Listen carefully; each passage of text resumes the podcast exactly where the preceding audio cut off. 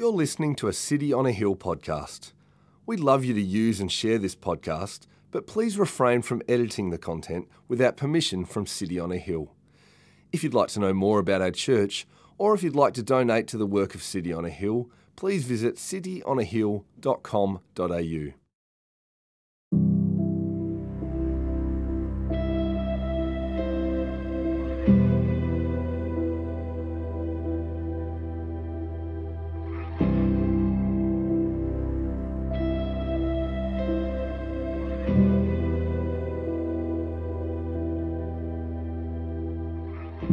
Then they sailed to the country of the Gerasenes, which is opposite Galilee. When Jesus had stepped out on land, there met him a man from the city who had demons. For a long time he had worn no clothes, and he had not lived in a house, but among the tombs.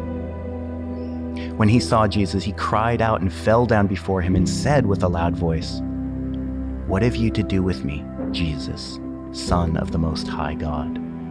I beg you, do not torment me for he had commanded the unclean spirit to come out of the man. For many a time it had seized him. He was kept under guard and bound with chains and shackles, but he would break the bonds and be driven by the demon into the desert. Jesus then asked, What is your name? And he said, Legion. For many demons had entered him, and they begged him not to command them to depart into the abyss. Now a large herd of pigs were feeding there on the hillside, and they begged him to let them enter these. So he gave them permission. Then the demons came out of the man and entered the pigs, and the herd rushed down the steep bank into the lake and drowned. When the herdsmen saw what had happened, they fled and told it in the city and in the country. Then people went out to see what had happened, and they came to Jesus and found the man from whom the demons had gone, sitting at the feet of Jesus, clothed and in his right mind, and they were afraid. And those who had seen it told them how the demon possessed man had been healed.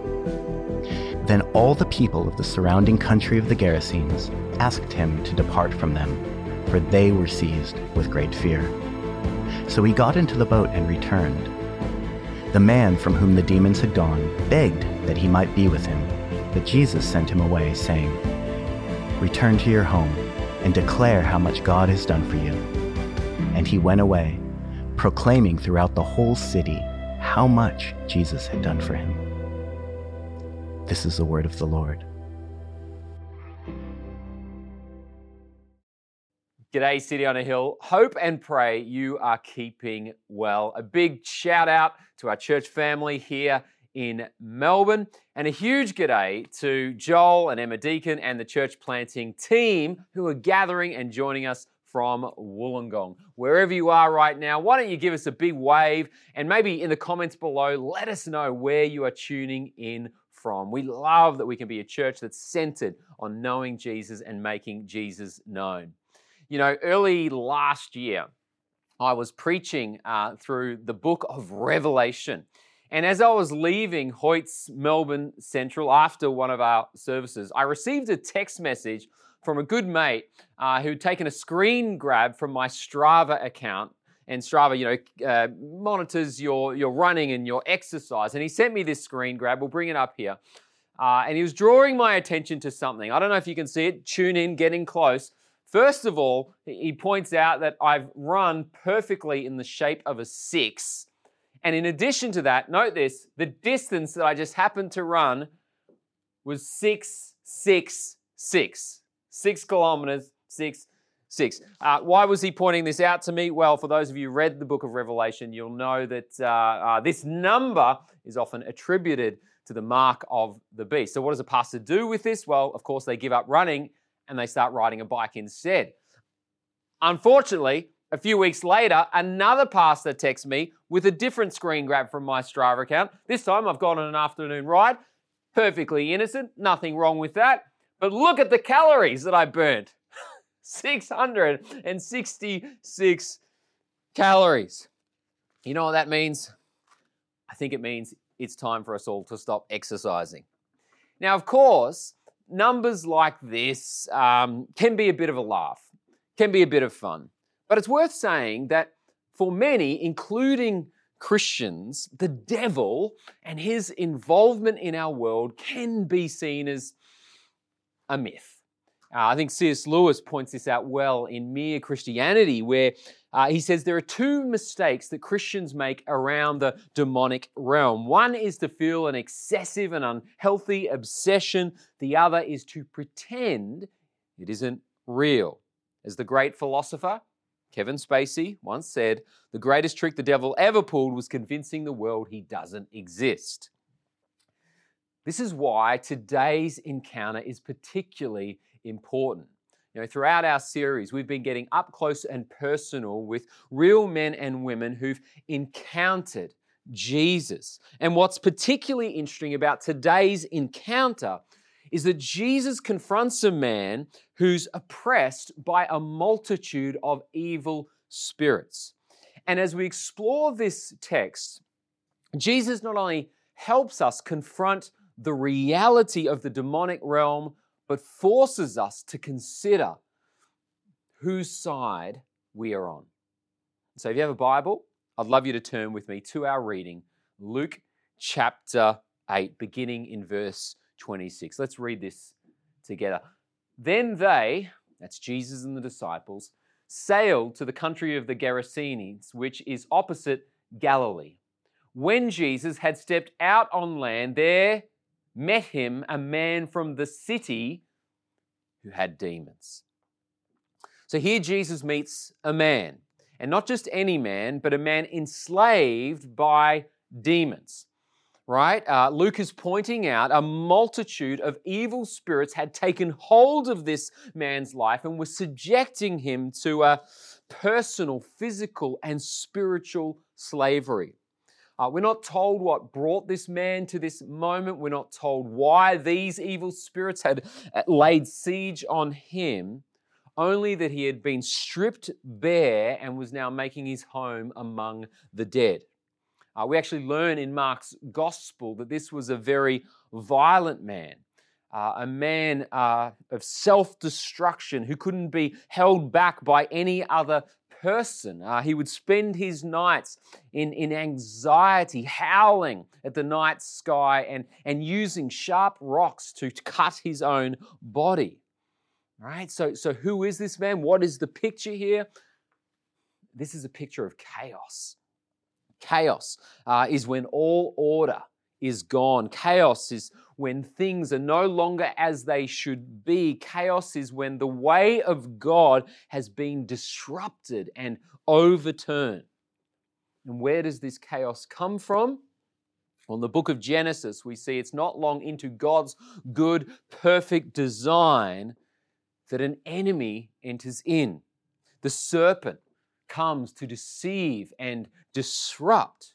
And what is the result? A breaking down of order, a disruption of what is good, a plunging of the world into chaos.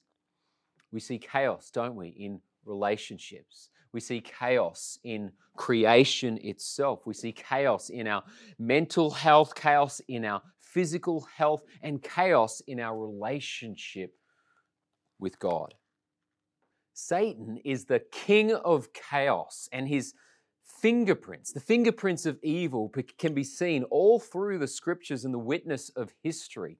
You know, stories of evil empires that, that, that bring chaos to our world, stories of evil spirits inflicting and afflicting God's people, stories of the demonic waging war against this world right? We do live in a beautiful world, but we also must remember that our life and this world is a tale of two cities. We live in a physical city and a spiritual city. We live in a city of light and a city of darkness. We live in the midst of heaven and in the midst of hell. All right? Consider for a moment the chaos that our world has experienced over the past 18 months. Uh, here in Melbourne, we've been in lockdown longer than anywhere else in the world. And just this week, I was talking with a police officer just outside Melbourne Central about the protests that that took hold of our city. And it was so clear how much those protests had rocked this police officer and indeed our city. How does the secular age explain the rage? How do men and women capable of such creativity and compassion spiral down into so much hate and bitterness and violence? How is it that good people can be captured by so much anger and bitterness and chaos? On the surface, the answer to that is easy. We can say, well, we've been in lockdown this long. We can talk about loss of freedoms. We can talk about our frustration in losing jobs. And, and we can talk about it at that level. But have you considered that behind the curtain of this world is a force of darkness that extends beyond the physical? Have you considered that right now there is a spiritual realm which is at work to pull us apart and catapult us into more and more chaos? As disciples of Jesus, we see the world through the lens of the kingdom. We recognize that the devil is not only real, but is a roaring lion who prowls around looking for someone to devour, looking for something to disrupt, looking to bring chaos to God's good design. But what happens when the rule of the demonic comes face to face with the rule of Jesus? Look with me to verse 28. When he, saw Jesus, he cried out and fell down before Jesus and said with a loud voice, what have you to do with me, Jesus, Son of the Most High God? I beg you, do not torment me. Now, you know that just prior this encounter, Jesus had been on a boat with his disciples when they were crashed by the chaos of the wind and the waves. And the disciples watched as Jesus faced that storm and said, Be still. And immediately there was calm. And what Luke says is that as the disciples saw this miracle take place, they talked amongst one another, saying, Who is this man? That the waves obey his voice. Here in this encounter, they receive eh, the answer. Jesus is not just a teacher, a spiritual guide, or guru, he is the Son of the Most High God. And yet, do you notice this man's request? He says, I beg you, do not torment me. Actually, says something very similar in verse 31. The spirits beg Jesus not to be thrown into the abyss. That's interesting, isn't it? It's interesting because not only do they recognize Jesus' power, but they know why Jesus has come. They know that when Jesus stepped onto the stage of human history, he came to wage war against the forces of evil. And that's worth considering. It's worth considering because sometimes we imagine Jesus in a nice white flowing robe, carrying a baby lamb and talking with kids and handing out lollipops and rainbows. We picture Jesus, we imagine Jesus the nice guy, the good guy, the safe guy. But Jesus is so much more. Listen, when Jesus took on flesh, he came with a mission and a purpose to face the storm. He came to push back the darkness. He came to hold the devil and his demons to account. He came to step into the chaos and reclaim order. Look to verse 32. Now, a large herd of pigs was feeding there on the hillside, and they begged Jesus to let them enter these. So Jesus gave them permission. It's a curious scene. If this were Hollywood, the scene in Luke 8 would probably play out differently. There would be a struggle between the demonic forces and Jesus. There would be this wrestle. There'd be this almighty fight, and we would sit on the edge of our seats, eating our popcorn, waiting and wondering in anticipation about who might win. But this isn't Hollywood. This is the kingdom of God. And in the kingdom of God, the demons know who has the power. They know who has the authority. In the kingdom of God, they know how the story will end. Verse 33 Then the demons came out of the man and entered the pigs, and the herd rushed down the steep bank into the lake and drowned. Why does Jesus cast these demons into the pigs? I don't know. But what's interesting is what happens immediately after. Did you see that? The moment the demons enter the pigs, the herd rush off a cliff into a lake and are drowned. That's interesting. It's interesting because the, the demons that had taken hold of this man had begged for mercy. They had begged to be freed from the abyss. They were the ones who actually asked to go into the pigs. But in trying to escape judgment, they find themselves cast over the edge and into a lake of destruction. And in many ways, that clues us in to the self destructive nature of evil. Evil is always blindsided by its own demise. It believes the lie that it can run, it can hide. It believes that its reign will have no end. And yet, like these pigs rushing off the cliff, so evil will face its own destruction. You know, whether we're talking about an evil dictator, a criminal gang, a corrupt business, or even a church that's corroded by sin, eventually light shines in the darkness, and the darkness cannot overcome the light. And ultimately, the destruction of these evil spirits is something of a foretaste of what will come.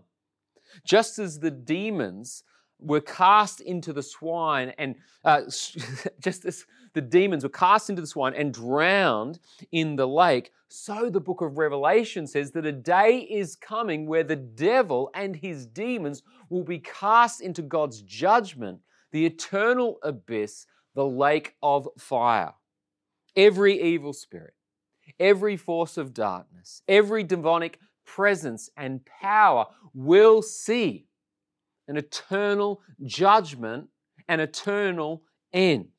They will go to the lake of fire. Right? And so listen here. This is why Jesus not only confronted evil and pushed back darkness in his day, but continued to tell people to repent, for the kingdom of God is near. The kingdom of God is here.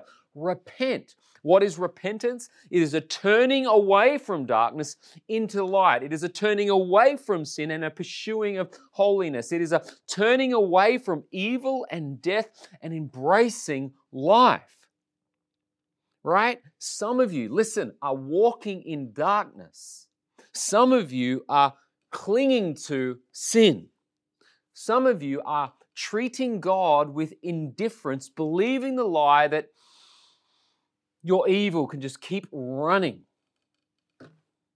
The truth is, God loves you and He desires that none shall perish. And right now, right now, He wants you to see the authority and the power of Jesus and the victory that is in His name. He wants you to see that authority and He wants you to repent, to yield, to surrender your life to Him. And for those of you who are in Jesus, who have perhaps felt the sting of evil and darkness in this world, set your eyes on God and see how the story goes. Violence and chaos is not going to have the final word. Jesus will. Disease, darkness, death will not have the final word. Jesus will. Is there a war between now and then? Is the battle marked with blood, sweat, and tears? Absolutely.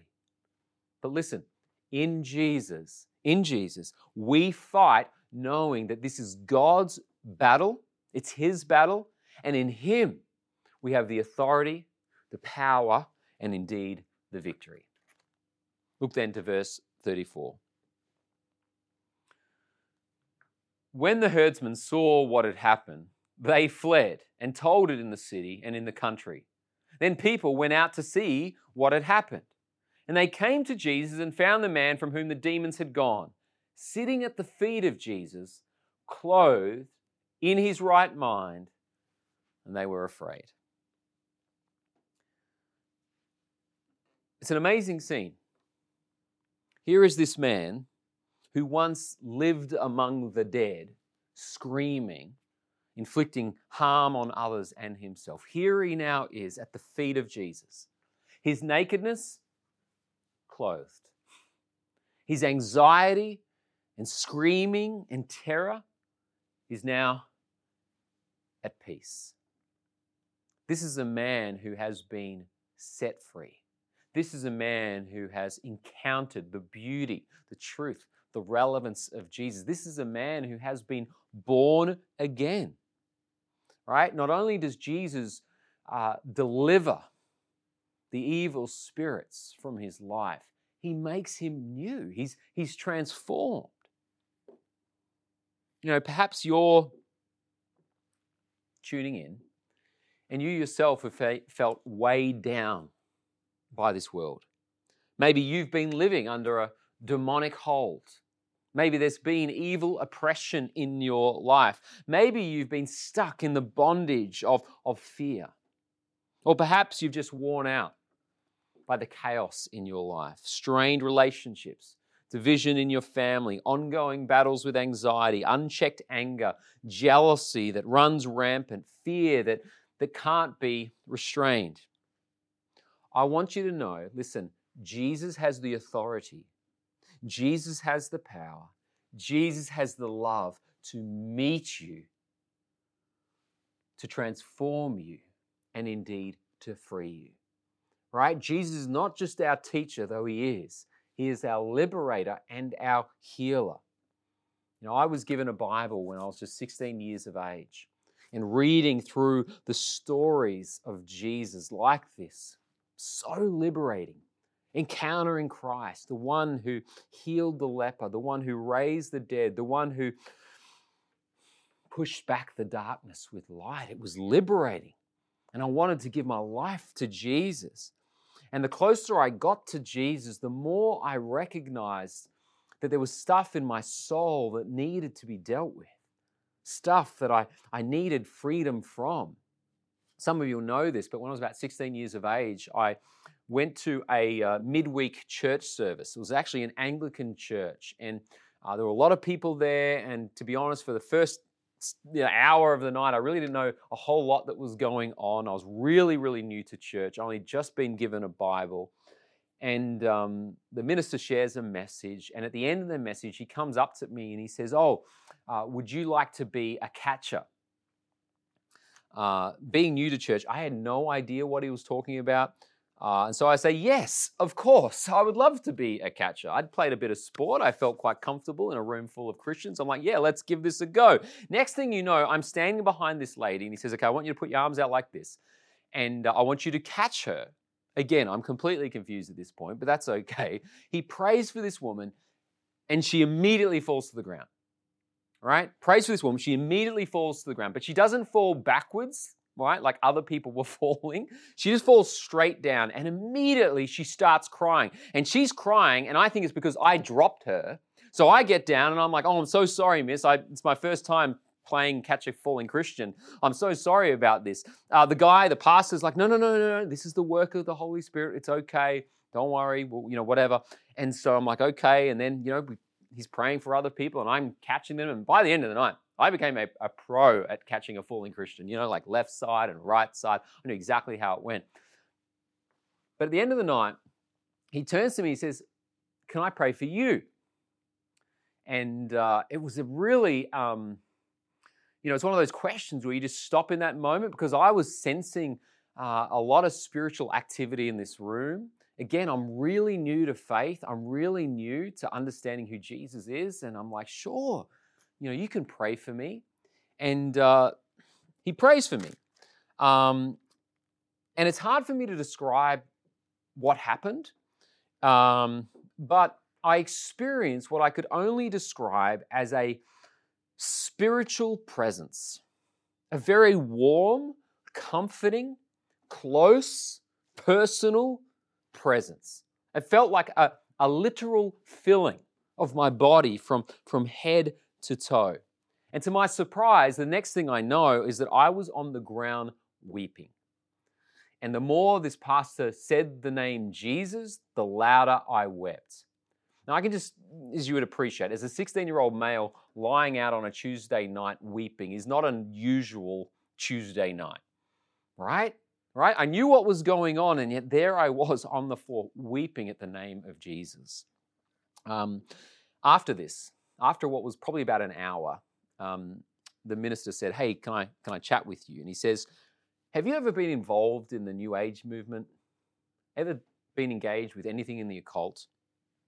And I was stunned because I had. And I said, Yeah, absolutely. Uh, in fact, for the last two years, I've been studying tarot cards, I've been reading people's futures, I've got my own tarot set at home in a black cloth, and I've got a spiritual book which outlines all the different spirits that you can call on. I've called out to those spirits, and he talked about that with me, and then prayed some more. And that night we we went our way. Now, I know some uh, would be very skeptical of experiences like that. And uh, I know that not everybody has those kinds of encounters, but could it be that that night the Holy Spirit was dealing with a spiritual oppression that was in my life? Could it be that Jesus needed to deal with something that was happening in my world? I don't know for sure, but here I am a man who loves Jesus and feels very alive and free in his spirit. Now, you and your friends may not be immersed in the New Age or the occult. You and your friends may not be like this man in Luke who was captured by many demons. But isn't it true that without Christ and his intervening grace and his power, we are all slaves to something or someone? Maybe a spirit of greed, spirit of lust, might be a spirit of pride, despair, rebellion. There can be multitude of different spirits holding us to all kinds of different addictions. Addictions to pornography, addictions to your appearance, addictions to your career, addictions to what people think about you. You're a slave to so many different things. They're not just chemical or physical, sometimes that can definitely be spiritual. Well, what does that mean for you? What does that mean for me? What does that mean for us? It means that in as much as we read God's word and study it deeply, so we must seek the promises, the power, the presence that the word of God affords. We must call on the Spirit's help to fill our lives and to deliver us and to free us in the fullness that we have in Jesus. Jesus doesn't just want to increase your intellectual knowledge, doesn't want to give you just a few theological truths. He invites you to repent of sin and be transformed by his power. He wants to break the chains of oppression in your life. If you're here in Melbourne or perhaps tuning in at one of our locations. I want you to reflect on your life for a moment. I want you to ask if there is anything that has taken a hold, anything that has a grip on you. It could be something in your past, it could be something in your present, something that is holding you. I want to encourage you right now to bring that to Jesus in prayer. I want to encourage you to, to take a step of faith and share that with a trusted Christian friend. Maybe someone who leads your gospel community, maybe a pastor, maybe someone on staff. Share it with someone. Invite them to fast for you, to pray for you, to join you in casting whatever it is to God in prayer because He loves you. God loves you, you know that? Jesus loves you. He loves you and He has the power to set you free. And if you are a believer today, if you know the power and authority of Christ, then check out how this story ends. Verse 38. The man from whom the demons had gone begged that he might be with him.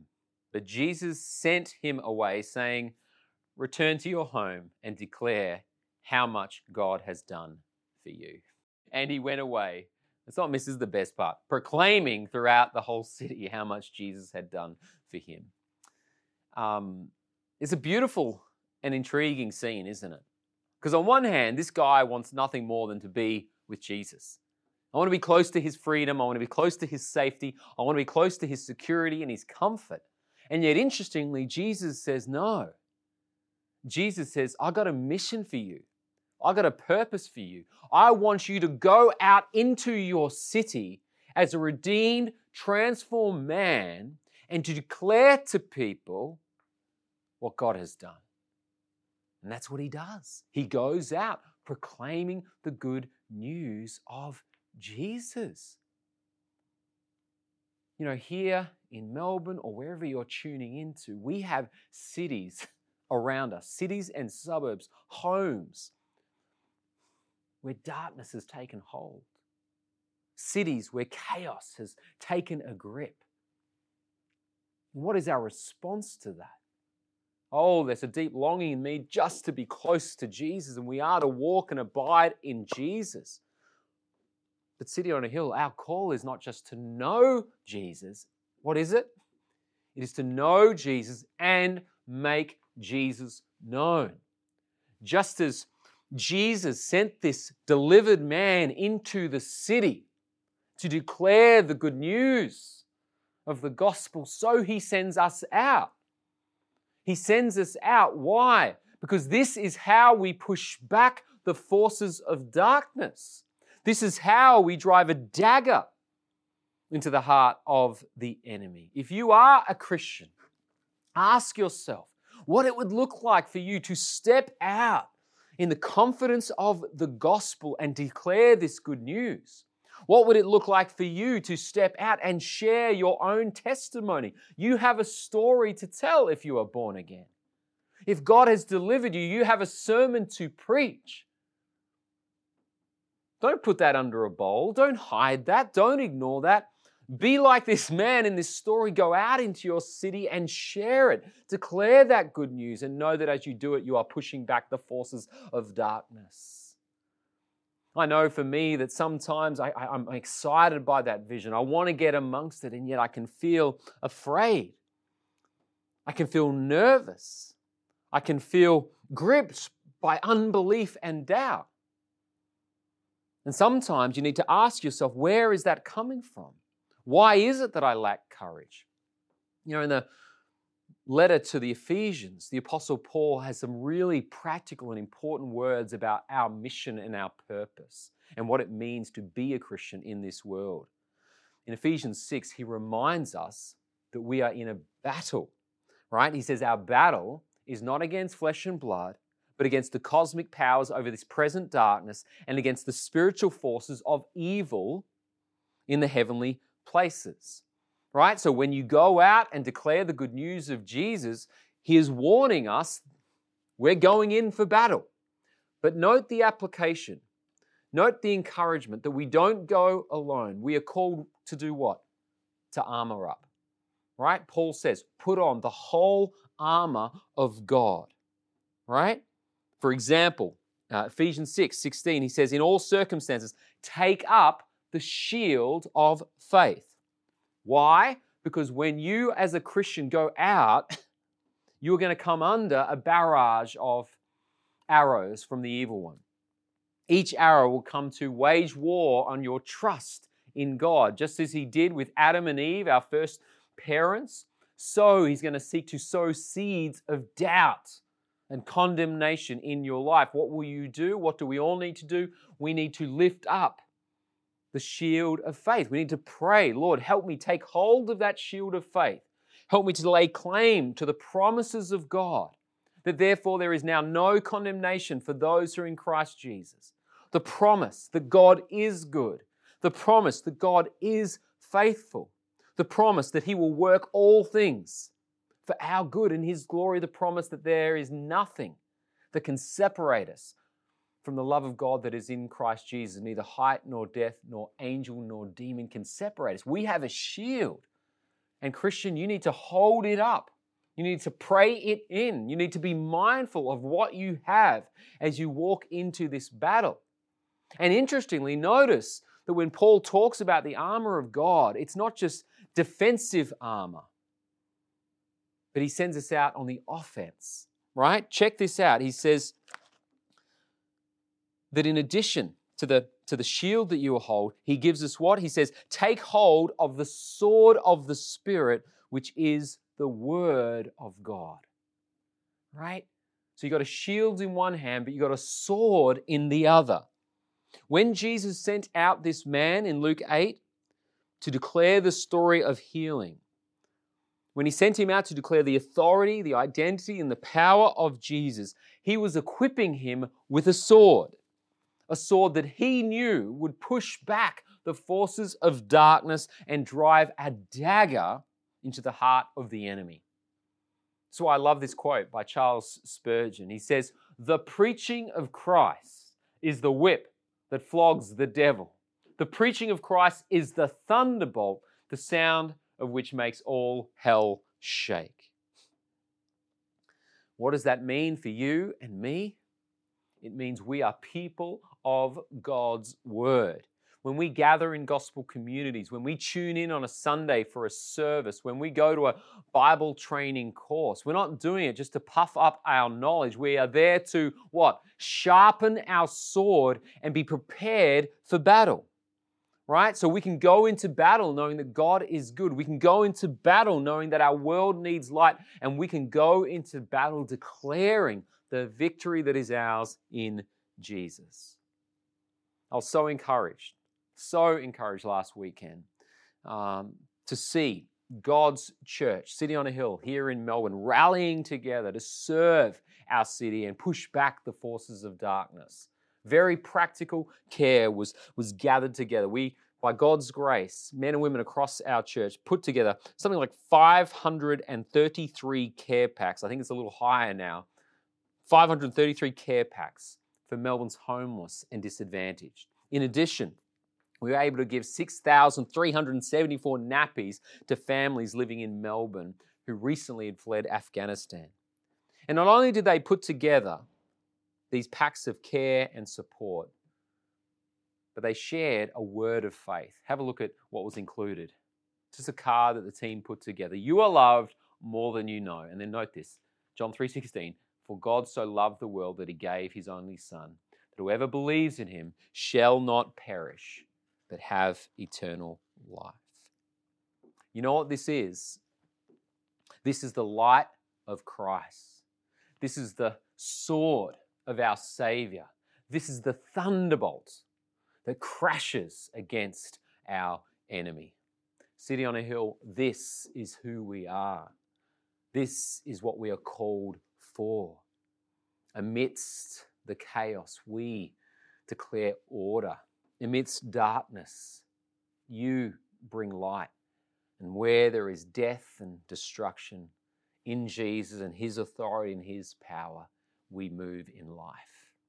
So let's go to Him now in prayer. Father, we thank you for Jesus. Thank you that He stepped onto the stage of human history into the chaos, into the mess, to confront evil, to make all things new. We thank you for His work we thank you for his life. We thank you for his death, and we thank you for his resurrection. And we thank you that in Jesus we can be set free from evil and set apart to be your light and love in this world. I pray, Lord God, that right now you would fill us with your Holy Spirit. Would you protect us from the evil one? Would you armor us with the full armor of God? And would you send us out to make a difference. Lord, we long for your light to shine. Let it be true in our life. We pray for our good and your glory. Amen. Thank you for listening to our podcast. If you'd like to know more about our church, Or if you'd like to donate to the work of City on a Hill, please visit cityonahill.com.au.